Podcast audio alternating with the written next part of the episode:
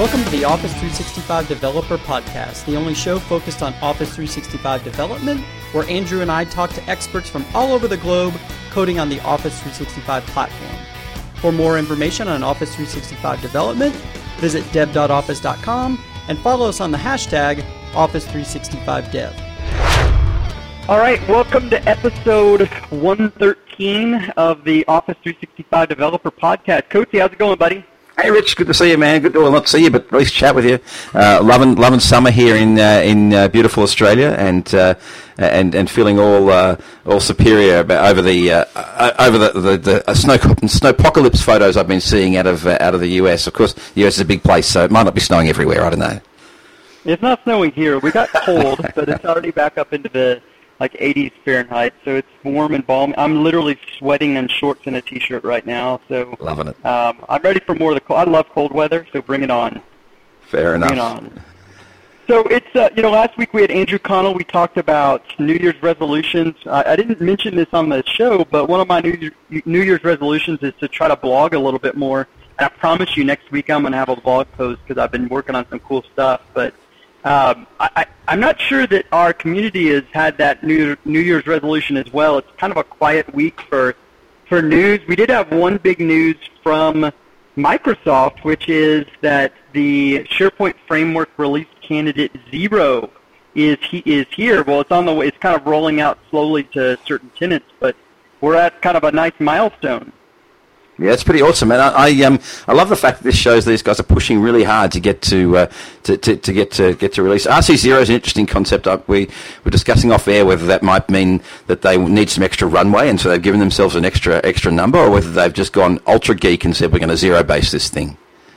Yeah, I have not seen an RC zero. Usually they start at RC one. I don't know. Um, the full story behind it, but uh, sure, we'll go with it. It's kind of cool. Hope, hopefully, it's more that they just want to be a little bit different than um, they need, uh, you know, ten spots before they go into double digits. So uh, hopefully, we won't see double digits on this. I know that they've been doing great stuff and certainly lots of good activity. In fact, to that note, in the community, not a lot. Like I said, there's not a whole lot going on this week. Uh, Waldek Mastykarz, who always tends to have a good post for us every week, he did have one on building custom controls that go in the web part properties pane of a SharePoint framework project. So certainly when you're building a web part, there's web part properties.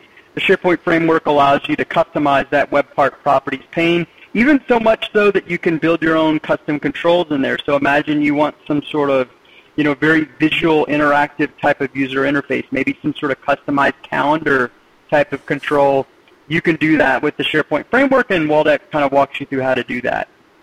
Yeah, I like this, and I think I like it particularly about this is Waldek's talking about how to be a developer for developers, and and that this is something that I think as as senior software devs we need to be thinking about. How do we make life easier for developers to create good stuff? And this is this is what he's all about. Yep, very good stuff. Another one that was uh, in the blogosphere this week that I thought was pretty interesting was um, Stefan Bauer, who we tend to have a lot of stuff by Stefan as well. Uh, about a year ago, he wrote uh, some things to called like sim- simple styles to be able to more easily style things that you're doing in uh, both Office 365 and SharePoint development. But at the time, it was something that you had to kind of clone his project structure. Uh, so actually had to go clone a repo, and rather than having to do things in more manual steps, uh, he actually just created a Yeoman generator for it. So, you know, definitely check that out. I think anything that helps developers kind of facilitate better styles and better user interface, I think it's a, a plus for everyone. So uh, check out what Stefan did there. Indeed, I, this is a double bonus for me because a, a, as you say, any, anything helping developers make stuff look better is always going to be a good thing. Can, can never never be bad. And the other thing here is that it really starts to, to hammer home the advantages inconsistency with using something like a Yeoman generator or a bunch of scripting to do whatever it is you do because you're going to get that same result every time. This, the idea is that you want to be able to repeat whatever process you're doing in a way that makes it do, work the same every time. And, uh, and Yeoman's a great way of doing that.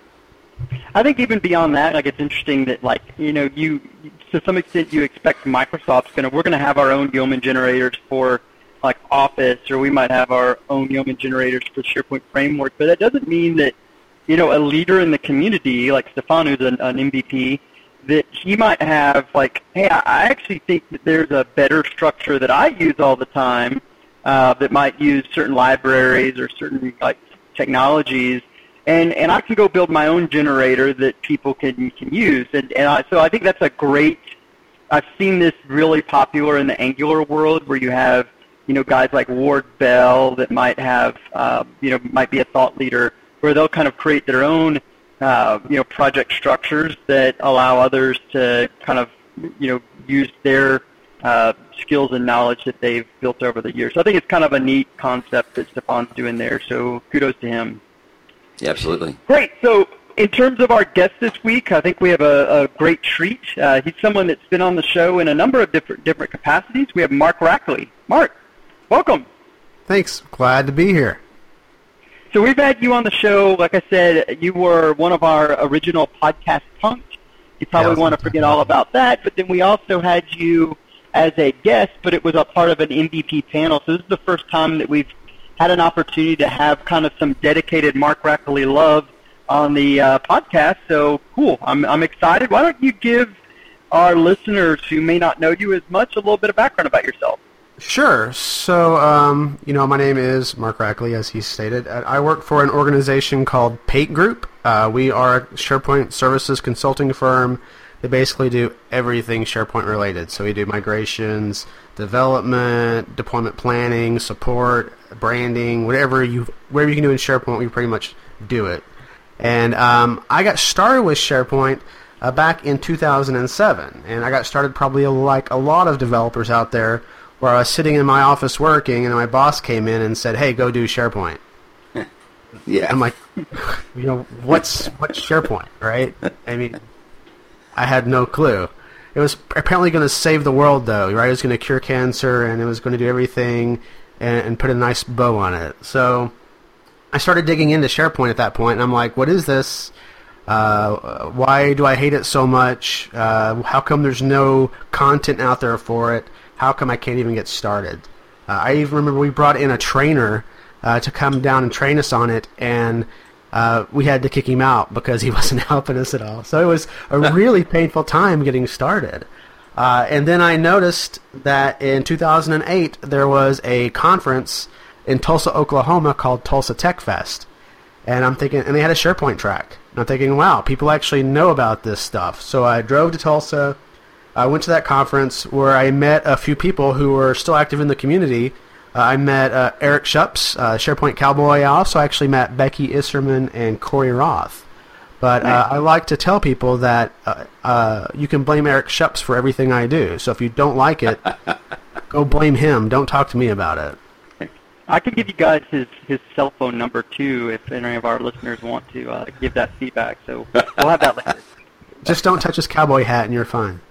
I know, I know. So well, that's a, that's kind of a cool cool story. So how did you like that? Kind of got you probably a little bit more comfortable with instead of cursing at it every hour, maybe only every day. So what what kind of what went next from you know, out of that that conference?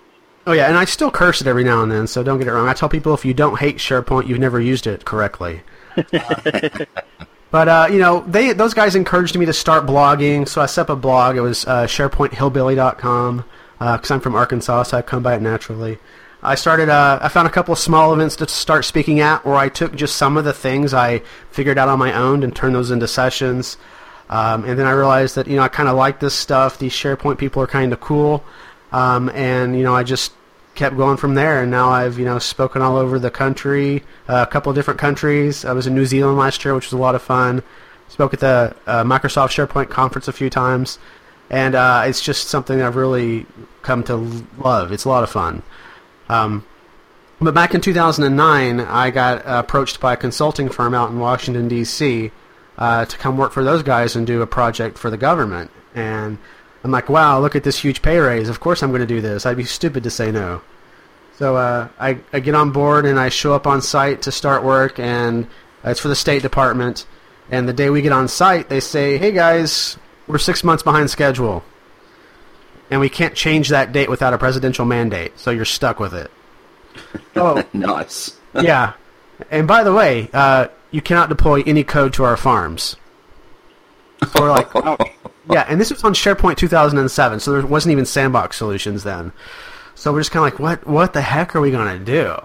Uh, but it turns out that uh, around this same time, Marc Anderson released a library called SP Services, which was a jQuery library that uh, makes it easy to call the SOAP web services of SharePoint.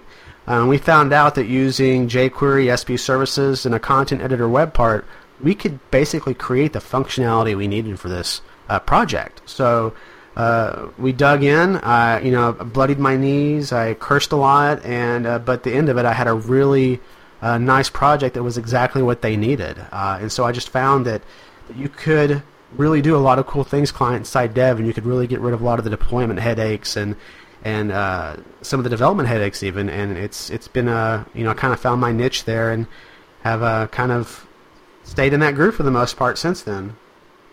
So that was a really hard time, I would say, for client side development. I remember you know, I was like you, being more of a, a server-side .NET guy, and and looking at SharePoint just because, you know, I I did I was in consulting at the time already, and I didn't have the boss come say, um, we we bought SharePoint, we need to use it. It was more that I'd get pulled into customers that were um, you doing wanted to do different things with SharePoint, and you know, I I was looking at the traditional kind of farm solutions, and even doing things like ASP.NET Ajax was really hard. It was just anything that you wanted to do client side, it felt like was relatively challenging back then. And nowadays, it's it's a whole world different. You have things like the SharePoint framework and REST and all these different things. But what were some of the challenges that you ran into back in, you know, 2008, 2009, in in trying to you know deliver things client side?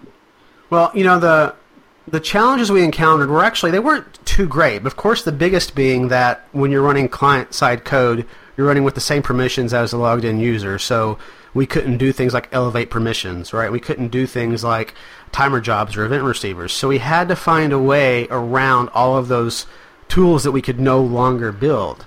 And you know, plus we're developing in this thing called JavaScript with no real tooling, right? We're using Notepad++. Um, and so it was just impossible to debug because JavaScript error messages suck, right? They'll say you're missing a comma and you're missing a semicolon three lines up the page. So it's just the debugging aspect of it was really, really difficult. The uh, the other thing that we struggled with a lot is because it's client side development and we had to do a lot of complicated functionality. Uh, it could be slow, right? It could take several seconds to load some pages, and so that caused some issues that we had to deal with. But overall, we found that writing the script, storing it in a document library, and being able to link to it in a content editor web part was in a lot of ways so much more simple to deploy that, to test that, to upgrade that, uh, to move it from one environment to another. So we got to really focus on the development. So uh, and we didn't have to worry about authentication or anything. So it was really great from no, from that aspect of it. So I would say in a lot of ways the good outweighed the bad there. Very cool. So you said you were you know using uh, Notepad plus plus back in the day as your as your development tooling. What is it now? What are, where what are you up to in terms of what you're using for your dev work now? I'm using uh, Visual Studio Code actually. That's uh, my now my favorite tool. It's it, I'm all about free stuff. When I do my sessions, I like I like to try to show as much free stuff as I can, and and uh, I I really like Visual Studio Code. I like the the way that's actually tied into the framework. It works well with that. So I mean, it's just I come to really appreciate it, and um, it's my go-to tool. I'll still occasionally open up SharePoint Designer, but simply because it makes it easier to update scripts in a document library without having to re-upload those files. Okay, and what, what about the rest of your tool set? I mean, we talked a bit about the um, the, the, stuff with, that, uh, that that Stefan did with uh, with Yeoman. Is is that part of your is that part of your framework? Are you, are you a big um, are you a big Node guy in terms of getting stuff set up and running? Nope. Give me code Nothing and like that's that. it. No, I start. Okay, interesting. Yeah, yeah. I don't use any other tooling. Uh, well, of course, when I'm doing stuff with the SharePoint framework now, you have to. But, Uh-huh. but when I, if I'm not, I use no other tooling. Mm, very very cool. Just uh, so that I, I, think that's it's always it always fascinates me to see how, how different developers work in the it, you know whether they're a minimalist, which it sounds like you might be, or whether they've got you know as much as much help and and and, uh, uh, and, and bells and whistles as possible. I guess that brings me to the next question around frameworks themselves. Uh, you know we've seen stuff with people like uh, the the uh, the SharePoint uh, the SharePoint team and the and the SharePoint framework team really leaning towards things like React. Obviously there are things like Angular out there as well that that, that people are pretty pretty psyched about. Um, what's your take on on that uh, on that approach to client side development? So you know that's kind of a religious debate, right? There's a lot of strong opinions about that stuff. Um, so I want to kind of say at my core, I still see SharePoint as a platform. I still see SharePoint doing so much on its own, right? You've you've got your list libraries, you've got your workflows, you've got your forms in there. I mean, there's a lot of things that SharePoint already does for you. So why reinvent the wheel when SharePoint already does so much for you? So when I look at things like frameworks and these really uh, complicated tools, you know, a lot of times I just want to get something on the page that's already there. I want I don't want to create a full single uh, single page application. I just want to do a web part, and I can write that web part in a couple of hundred lines of scripts, maybe a hundred lines of scripts script. So why would I want to use an entire framework and add all this layer of complexity for something so simple? So I typically don't go for any framework, you know, and and I the other thing is that the frameworks change every couple of years. So if you invest right. all your time and energy in React or Angular, and then two years from now it's something completely different, you're now maintaining all these different frameworks or rewriting. Where if you stay kind of off framework, but again, you know, be rational about it. Uh, you don't have those headaches. Now, I so, totally agree. For large development teams or very large projects, a framework makes total sense. Right. So look, it's probably not a framework, but you know, I know you mentioned things like like jQuery. So you see that more as a script, and and jQuery certainly uh, it, it makes manipulating the DOM very easily. But like like you know, some of those tools do a lot better than jQuery when it comes to like like data binding type of scenarios? Is there is it what what do you do for like like data binding type of things? I typically stick with jQuery, right? I, I see jQuery as a utility library more than like a framework, and it's just something that uh, I'm so comfortable with that it's it's it's something I can, you know, there's a little bit of uh, disliking change there, right? I, if someone found the ideal framework for me that would allow a lot of that data binding and stuff, I'd probably jump on it. To be honest, uh, it's just that everything I've seen, the overhead to get started with it has just made it, you know, or I didn't really want to get into it. I've done handlebars. I've done an Angular one project before, and at the end of the day, I, I I wasn't seeing the benefits from it to to make me want to really invest a lot of time into it. I see. So you know, kind of before I want to definitely transition to the SharePoint framework and kind of your thoughts there, because it, honestly, like even when I talked with um, with Teper uh, in our hundredth episode, your name came up because it seemed like the SharePoint framework was almost something that was like made for someone like you. But like, is is like, what sort of like governance challenges do you run into? Given like how easy it is to do something like throw a content editor on a page and, and throw some script into it. I mean, there's certainly uh, you know, when I think about organizations that are wanting like all of their team sites or all their department sites to look a certain way, and when we introduce like this concept of, you know, being able to just very easily uh, manipulate a page with script, like what, what? Tell me about some of the governance challenges you've run into and how you've addressed them. Well, yeah, I mean it's a huge governance challenge, right? Because you've got all these because it's so easy to do. You have site owners who don't know a thing about development grabbing scripts off my blog, throwing them on a page, and then finding scripts from three other blogs, throwing them on a page, and they've created a mess and broken their page, and then they're calling support, saying, "Hey, my page doesn't work, come fix it." And then I've got people hating me because you know they got my script off my blog. Um, so you've one of the biggest governance challenges is that non-developers are doing this stuff without understanding what they're doing. And then there's the simple thing like script references. Where are we going to store a script? How are we going to reference the script? There's a lot of voice to do the same thing. So it, it all comes down to a people problem, I think, though, more than a technology problem. Like coming up with those governance rules, ex- deciding how you're going to store that stuff, how you're going to use it, how you're going to reference it, be consistent with it. Um, you know, if you've got those rogue users, maybe even say, hey, if you guys mess with this site, we're not going to support it. So um, it's it is a challenge though, and you know, a lot of our clients are mid-sized clients. Our, our typical client size that I deal with every day is anywhere from 250 users to 4,000 users. And a lot of the solutions we build for them don't need to be deployed over and over and over and over again. Because that is one of the limitations of this type of development. There's no great way to automatically deploy it across multiple sites or multiple site collections. It is more of a manual process. So that's where things like content editor web parts really kind of start falling apart when you get into these larger environments where you need a more managed approach to development and deployment. Cool. So I guess transitioning from there, let's talk a little bit about the SharePoint framework and your thoughts there. I know that you've um, you, you had a great blog post recently about taking some of the things that you may have done in a content editor web part and how you might migrate those to the SharePoint framework. So tell me kind of your thoughts of the SharePoint framework and what you've been doing with it.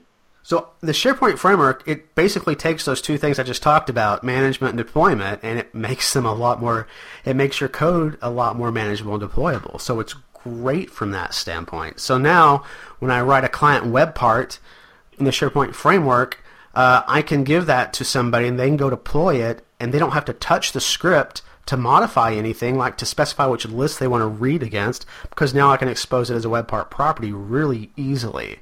Uh, so I think that the SharePoint framework answers a lot of those concerns and things like uh, also script isolation so that you don't have to worry about people polluting the global namespace. So it, it's starting to address, it's like Microsoft saw all these people using content editor web parts and were like, holy crap, this is causing mess everywhere. How can we wrangle them and get them into some kind of environment where we, it's more controlled? And, and they came up with the SharePoint framework. It's kind of, that's the conversation that goes on in my head when I think about it. So um, I, I have written a blog post where I took one of my solutions that I did solely as a content editor web part, and I took it and I brought it into the SharePoint framework where I exposed a lot of the the options in it as properties in a web part panel, um, and it was really smooth in a lot of ways, and I really liked it. So I'm I'm very hopeful about the SharePoint framework and what it brings to the table. And, and you know, some of the I guess what has been your thoughts? You know, there are certain people. We had Andrew Connell last week on the show, and Andrew's one of those guys that I think uh, probably more than almost anyone in the Office 365 space embraced like the open source world. He was one of the first guys I saw carrying around a Mac using you know non-Visual Studio type of IDEs. Like, like you know, his transition to the SharePoint framework probably was a lot easier than someone like you or I um, how's the transition been to things like using, you know, things like Yeoman or using things like TypeScript?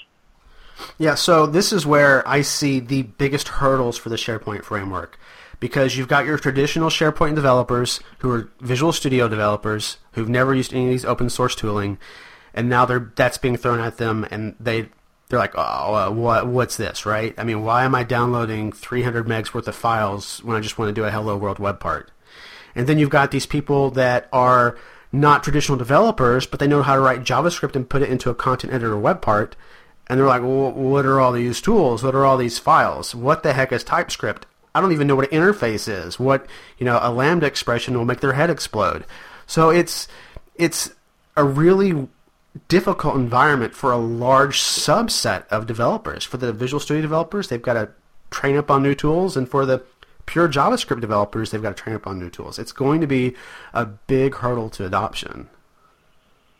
And so, like you specifically, has there been anything that has helped you become more familiar with those? Uh, do you have any tips for kind of those developers that maybe aren't as familiar with some of those things? Yeah, um, become friends with Waldek, and when you have problems, ask him the problem. And, and that, But nice. you know, so there's a ton of great content out there, right? Waldek's one of the guys. I think Chris O'Brien has a lot of great stuff too. Um, yeah, check out their blogs and what they're doing, and, and, get in there and dig around. That's the only thing you can do because it's it is so different. It's it's not if you're not familiar with the tools, it's not logical. And um, something that Andrew Connell did point out that I, I like is is don't get hung up on the tooling. I mean, just just don't. There's there's two different things here. There's writing your client web parts, and then there's the tooling. Don't get caught up in it. Just you know, don't worry about necessarily all that it's doing if you don't need to. Concentrate on learning how to write the tools. Yeah, you know, the tooling is it's it's inherently its job is to be a facilitator of things, right? I mean, it's supposed to make things easier. I mean, if we take get, get literal, like a, a screwdriver as a tool, and it's made to unscrew and unscrew uh, something easier. Uh, it's not supposed to make things harder, and so I think that is a good general guidance for things, and hopefully uh, some of the, the things that maybe make the tooling seem not as efficient, whether it be the fact that you have to pull down 300 megs of node modules.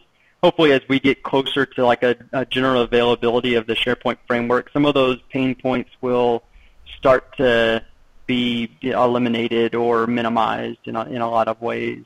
Um, so cool. Um, like what? Yeah, things like the SharePoint framework and and it it you know being more open to other technologies and and even some of the other things that um, we're doing in general with Office 365 has has it made you start to look at other services that SharePoint that well not SharePoint but Office 365 provides? Um, I know you know things like with the Microsoft Graph, we're trying to make it easier and more um, pervasive to go across different services and consume those. Have you had an opportunity to kind of realize that as a SharePoint developer that you have all these new things that are at your disposal?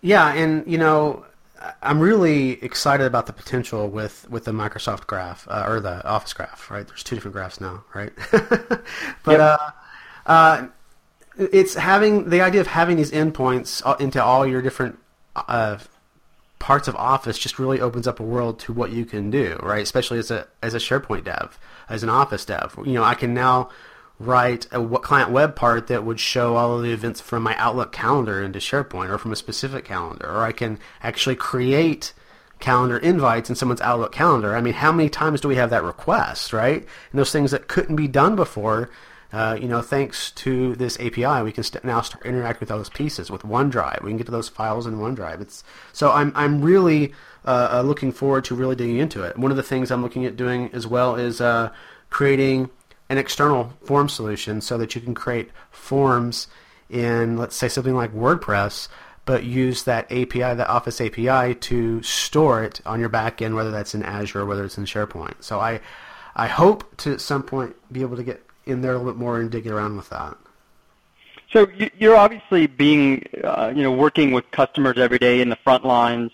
You know, a lot of these tools, whether it be the SharePoint framework or the, the Microsoft Graph, it's really geared towards like customers that are in the cloud, that are all in and doing things with Office 365. We started to with Ignite.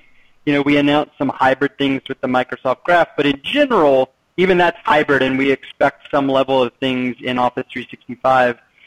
What are you seeing in there? Are you seeing like are, are a lot of your customers able to take advantage of these tools, or are you still seeing uh, a, a, majority of customers that are on premises and, and might have to wait longer to be able to use some of these things. Yeah, I'm, I'm seeing a lot of our on-premises customers are just they're they're biding their time as they're trying to figure out what to do. Right? Do they go to 2016 and try to get some of this stuff with feature packs that's going to be in Office 365? Do they look on going to Office 365? Do they look to go hybrid? It's a there's a lot of wait and see right now, um, and I guess that's why some of the traditional development methods for client-side dev of using a document library and a content editor web part will will be around for a while, right? Because you can do that without the SharePoint framework, and you can do that on SharePoint 2010, 2013, and it's all pretty transparent to upgrade. So, um, you know, I look forward to more and more of those features being brought on premises, and um, I know that like that entry point for most of those guys is being OneDrive, right? So that's always a good place to get started uh, when you're looking at doing something if you're on premises and getting started on in the cloud. Yeah, I think you know, I always say that like the I, I did a post a few years back that was talking about like where do you get started in the cloud, and it tends to be either like sometimes it's a specialty type thing, like you know we have with Office 365 we have video portal is done really easy, and so a lot of times maybe it's you know, an organization says, you know, we already own some Office 365, we've moved mail there, but we haven't done anything with SharePoint Online. Let's do a video portal first, or you know, let's do a com- uh, more of a commodity thing like OneDrive or Team sites. And so, you know, hopefully we'll see more of that and, and more customers being able to take advantage of, you know, what we're doing there and the value that, that, that we have there. But sounds like we'll certainly uh, be able to keep you in business when it comes to some of the more like traditional uh, ways that you've helped with extensibility. Um, how how did you find just in general uh, going through the the steps of taking uh, a content editor and script approach and migrating that to the SharePoint framework? How, like how like on a, a scale of one to ten in difficulty, like where do you think like your you fell with that? Like ten being the most difficult and one being well actually well, I guess one being super difficult and ten being you know that was that was easy to do. Like where do you feel like it it fell for you in in in real life? Well, for the first month, I would say it was probably about a two, right? Because I'm very stubborn about reading the directions first. It's like I can generate the Hello World web part. I should be able to do this. So I got in there and just tried to common sense it, and I failed miserably. I could not make anything work. Um, but after going through the struggle and headache, after actually taking the time to learn a few things, again talking to Waldek about a couple of things, um, I was able to get you know my script to work relatively easily, and I would say it's probably about a seven at the end of the day. Um, I think there's still some quirks in there that um, I've had to struggle with, and I found like it's easier to copy your scripts locally to your project instead of referencing them externally.